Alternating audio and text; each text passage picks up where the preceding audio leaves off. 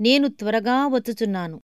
ఎవడునూ నీ కిరీటము అపహరింపకుండునట్లు నీకు కలిగిన దానిని గట్టిగా పట్టుకొనుము.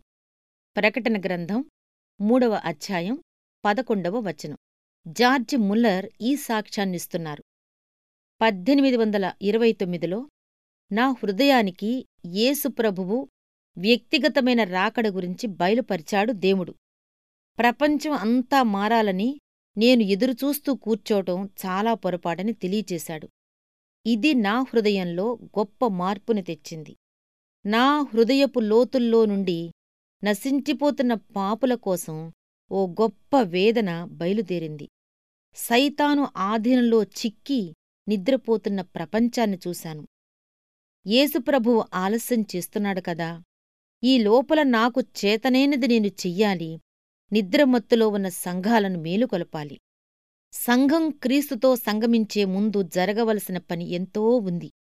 అయితే ఈ కాలంలో కనిపిస్తున్న గురుతులను చూస్తుంటే ఇప్పుడే దూత దిగివచ్చి కడవరి బూర ఊదుతాడేమో అన్నట్టు ఉంది.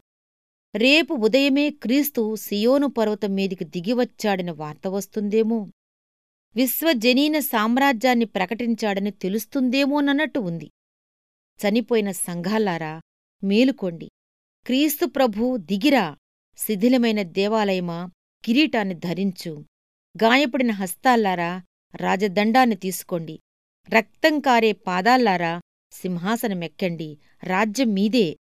రోజూ పనంతా ముగిసిన సాయంత్రపు వేళ సంజకాంతిలో కుంగిపోతున్న సూర్యుణ్ణి సంద్రం మీద వింత రంగుల్ని సంభ్రమంగా చూసేవేళ గంటలు ప్రశాంతంగా గడిచిపోయి నా తలపులు నీ మది నిండేవేళ పిల్లగాలి గలగలా వీధిలో నడిచిపోతున్న వేళ.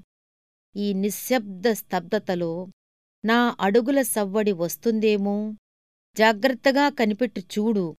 నింగిమీద తొలిచుక్క తొంగి చూసిన వేళ. దూరపు మసక మబ్బుల్లాగా ద్వారం బయట వెలుగు సమసిపోయేవేళ తలుపు తెరిచి ఉంచు. ఆ సంధ్యకాంతిలోనే నేనొస్తానేమో.